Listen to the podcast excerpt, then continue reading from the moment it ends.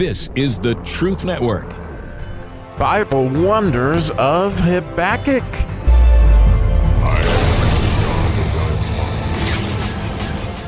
Oh, we are continuing. How fun. continuing with the Vav verse, which in its own way means to continue in the uh, third chapter of Habakkuk. It would be the sixth verse. And I'm going to read it in the King James Version, but then I'm going to go ahead and read it in the Rashi, uh, Rashi or the Jewish version because to me it, it, the, the translation is more helpful. And, and we'll dig right on in. So the idea of the Vav, again, is a continuation, and I'm sure that it, it continues through time as you read the Vav sections of the 119th Psalm. And so you'll see completely how this connects to this verse. I think it's almost miraculous how the Holy Spirit just guided Habakkuk to use these ideas in these verses, not unlike King David did in the 119th Psalm and other uh, verses in other Psalms. So the sixth verse reads, He stood and measured the earth, he beheld and drove asunder the nations, and the everlasting mountains were scattered, and the perpetual hills did bow. His ways are everlasting. Again, you can see that everlasting idea that, that happens there is this is just a continuation of the larger story. And and I love, love, love, I really do what Rashi wrote on this. So helpful, I think. So I'm going to go ahead and read the Rashi version and then read his interpretation because I think it's well worth the study. So their translation of this in English reads, He stood and meted out to the earth. He saw and caused nations to wander, and the everlasting mountains were shattered, the everlasting hills were humbled the procedures of the world are his. And so here's his commentary, which says he wanted to examine minutely the cause of, excuse me, the case of the generations of the flood, to mete out to them and measure for a measure, and he meted it out. He stood to be understood in the sense of Isaiah 3:13. The Lord stands to plead and he stands to judge the peoples. He waits and examines the case minutely. I love that. And then it says he meted out to the earth, and it says they sinned with heat, and they were judged with boiling water. And then he said he saw the generations of separation, who since they were of one language, all came upon the plan. It was written in Genesis 1 11, excuse me, in 11 1, and all the earth was of one language.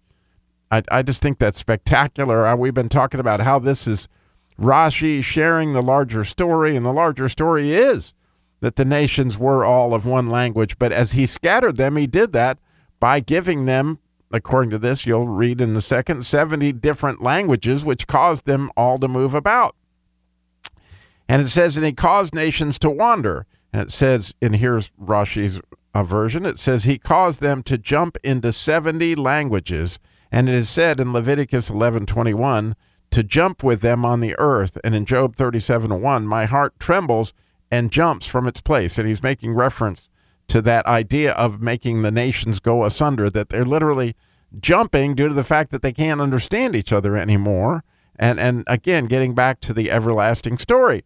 And then I love the everlasting mountains here. He says, the heavenly princes of the nations. And so when it says he he made the mountains tremble, that word mountains is beautiful in Hebrew. It's the idea of expression of headwaters. And, and and so princes to an extent are that expression. And again, the fact that he confused their languages meant that the headwaters could no longer, you know, associate with one another, and thus he he sent them asunder, so to speak. And it says the procedures of the world are his. He demonstrated to them all the procedures of the world are his. In other words, and that word procedures might be translated the wanderings. And, and, of course, we see this a lot in the unfaithful, as we saw in previous chapters of Habakkuk, that when you have no faith in anybody, you run around scared, you become paranoid. And, and as people, you know, unfortunately lose faith, then they wander more and more and more and more. And, and it's interesting that it, apparently the Lord, according to this, is involved in all this wandering and all these procedures. Well, you can't help but think about, or I can't help but think about as I studied this and thought about it, that, oh my goodness, is this so true that in my own life, right, I moved literally before I came to Winston-Salem over 40 times in 33 years. So I moved from Albuquerque to Colorado to Texas to Georgia to, you know, I lived in many, many, many states. I was born in Pocatello, Idaho, lived in Colorado, three or four places in California, lived in Chicago, lived in Grand Blanc, Michigan. I lived in Savannah, Georgia. And other, I, I lived in Winston-Salem and Greensboro and Raleigh and Kernersville. And, you know, in other words, wandering has been a big part of my life up until I came here.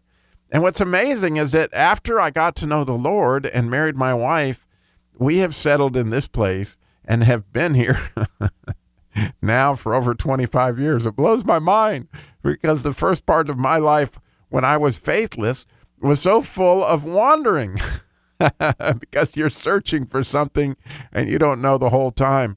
The Lord is close. In other words, I love, love, love the idea of the letter Kuf um, because it has to do with proximity and holiness. As we get closer to God, right, there's no need to wander because you feel safe. you feel safe with your family, you feel safe at home. And, and I think that it, it, it very much has to do with this idea of expression, which, you know, the letter Hey comes before the letter Vav. It just, you know, that's what we just studied last time. And so now we're here with this letter Vav and, and, and this expression is continuing. But the Lord, when He breaks off communications between people, obviously they were in a position to hurt themselves, right? And and so He confused their language so they wouldn't hurt themselves.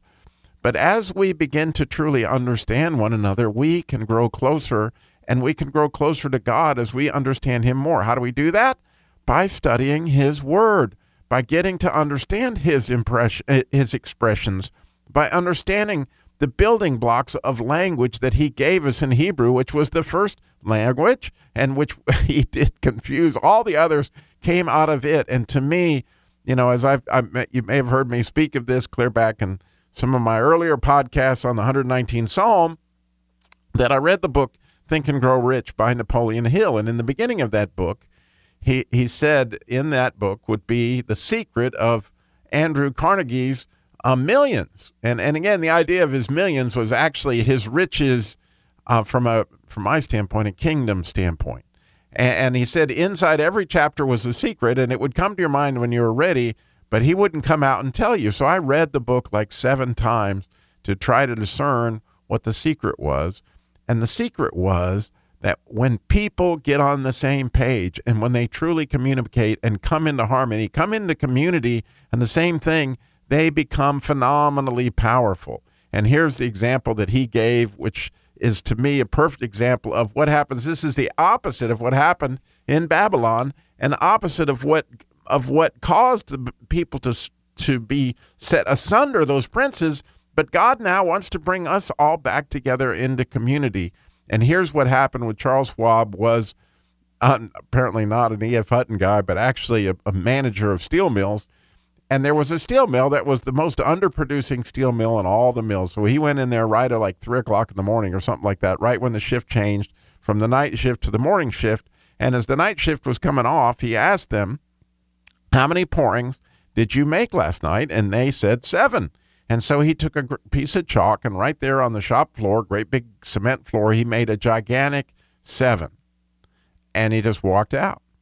And so what happened was, you know, obviously the next shift comes in. What in the world is this big seven doing in the middle of the floor? Well, oh, the big boss came in, Charles Schwab, and he wrote that seven because we did seven pourings last night. Well, you can imagine that the next shift, what did they do? They worked together so that they could make eight pourings. And the next group wrote a big eight, right?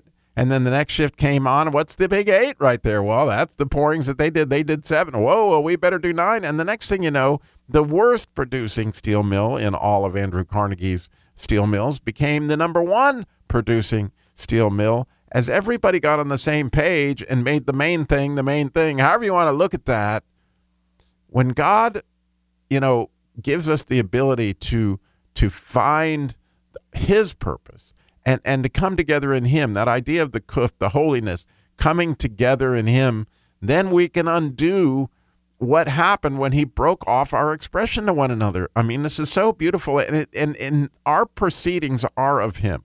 In other words, there's no doubt in my mind He had me wander so that I would meet my wife that I would have my kids, and undoubtedly my ancestors wandered so that someday that I would come about. In other words, God's in charge of all this, and it is the everlasting hills. In other words, this goes on and on because God is initiating us, He's redeeming us, and it's all going to be beautiful for those of us who have faith and believe Him and fall in love with Him. Thanks to many saints before us, like Habakkuk, and this amazing prayer. Thank you so much for listening.